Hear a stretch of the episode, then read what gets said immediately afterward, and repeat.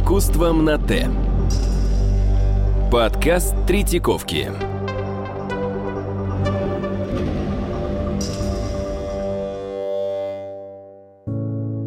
Добрый день, меня зовут Ирина Горлова. Я работаю в отделе новейших течений Третьяковской галереи.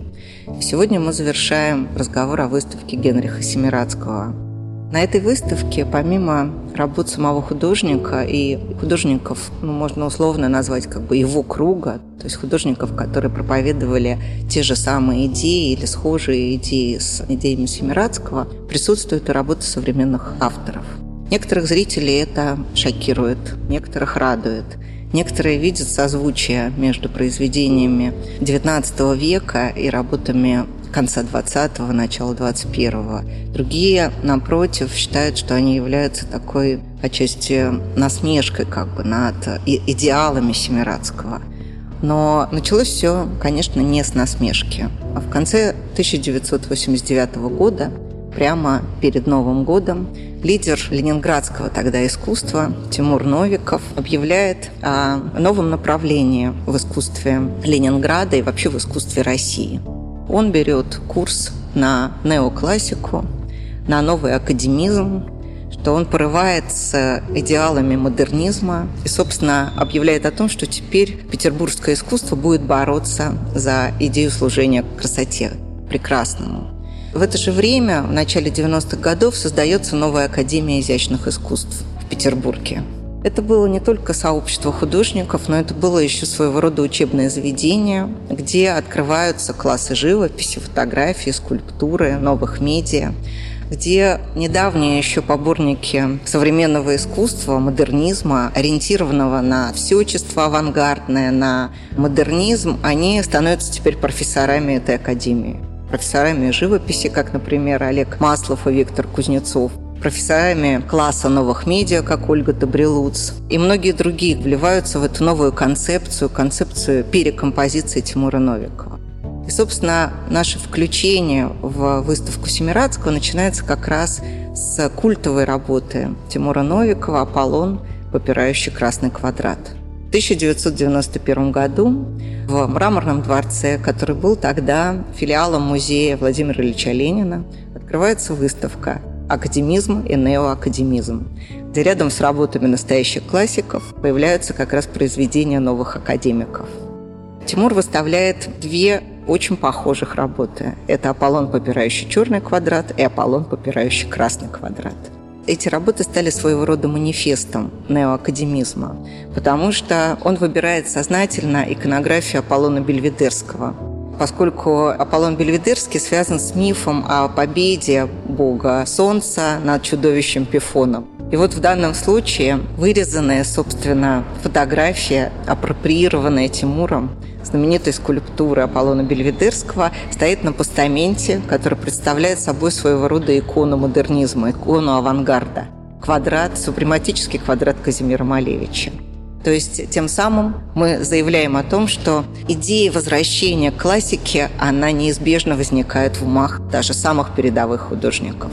И эта работа является своего рода заставкой к выставке Семирадского с нашей точки зрения. Следом за Тимуром Новиковым другие его соратники по делу неоакадемизма, такие как Ольга Табрилуц или Олег Маслов, Виктор Кузнецов, обращаются к классическим сюжетам, темам. И, собственно, новая академия начинается с изучения образцов классики. Одной из самых главных методов их работы является то, что они просто заимствуют уже готовые классические образцы. Они используют фотографии, скульптуры, они используют открытки, они используют репродукции, просто заимствованные из журналов, и вводят их в свои композиции. Или же, напротив, они фотографируются, создают своего рода живые картины, которые изображают некие композиции, отсылающие к Семирадскому или к Лоуренсу Альматадеме. И вот Ольга Табрилуц в своей работе «Сон Александра» Она обращается, собственно, к теме, к сюжету Александра Македонского, картина которого висит рядом. Картина Семирадского, отсылающая к истории Александра Македонского, висит рядом с работами Табрилуц. Но на фотографиях Табрилуц происходит просто незаметное превращение. Она показывает нам такой интерьер, где представлена скульптура знаменитая скульптора Козловского, скульптора XVIII века, изображающего бдение Александра Македонского.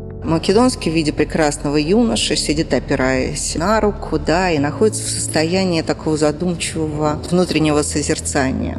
Так вот, Табрилуц фотографирует Македонского, вот эту скульптуру, прямо в окружении других статуй, изображающих античных героев.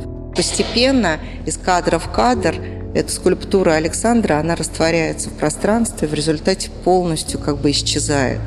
Тем самым Добрилуц как бы делает явной идею новых академиков о растворении, об исчезновении идеала прекрасного в современной культуре. С искусством на Т. Подкаст Третьяковки.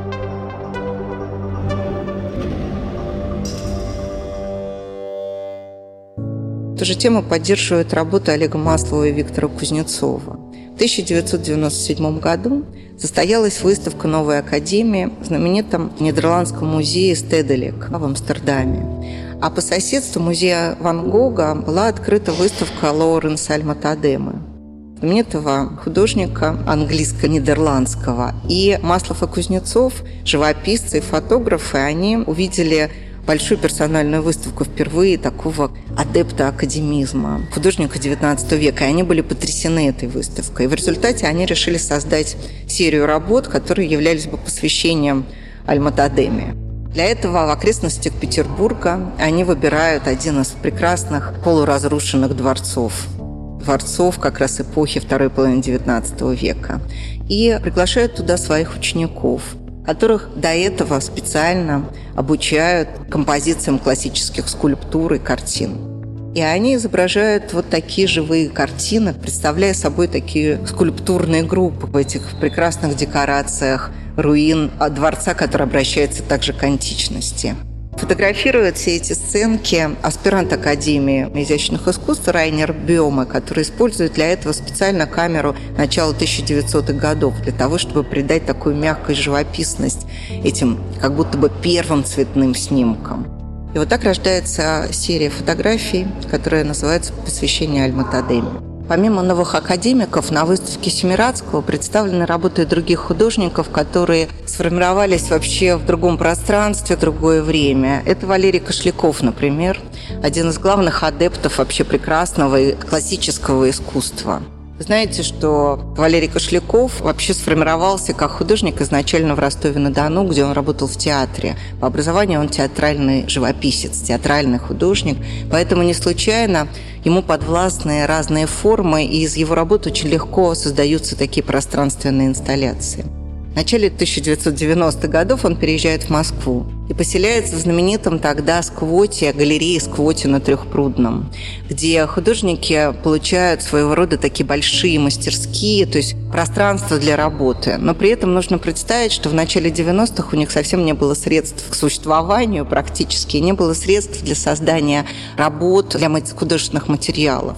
Поэтому не случайно, что материалом в это время для Кошлякова становится гофрокартон обнаруженная однажды просто на помойке возле одного из соседних магазинов, когда выбросили, выставили просто на улицу целые стопки, ну, в общем, достаточно хорошего качества гофрокартона. И Кошляков решил использовать его для создания своего посвящения античным руинам. Он раскладывал этот гофрокартон просто на огромные развертки на стенах, скреплял его скотчем и писал по нему акрилом, гуашью и другими доступными красками, писал прекрасное видение Рима, Древней Греции, которое он никогда не видел, понятно, в то время. И даже, собственно, все эти архитектурные сооружения, которые он изображал на своих композициях, они доступны ему были в виде черно-белых фотографий в архитектурных альбомах, которые он собирал с юности. И в результате его композиции превратились в такие действительно настоящие миражи. А для того, чтобы усилить это ощущение миражности, недоступности или исчезновения этой красоты, Кошляков использует особую технологию. Он уже по живописной композиции он начинает делать такие надрывы. Он обрывает верхние слои гофрокартона, в результате создавая вот такую разрушающуюся на наших глазах классику. И вы видите, что этим работам на выставке Семирадского отдан практически целый зал.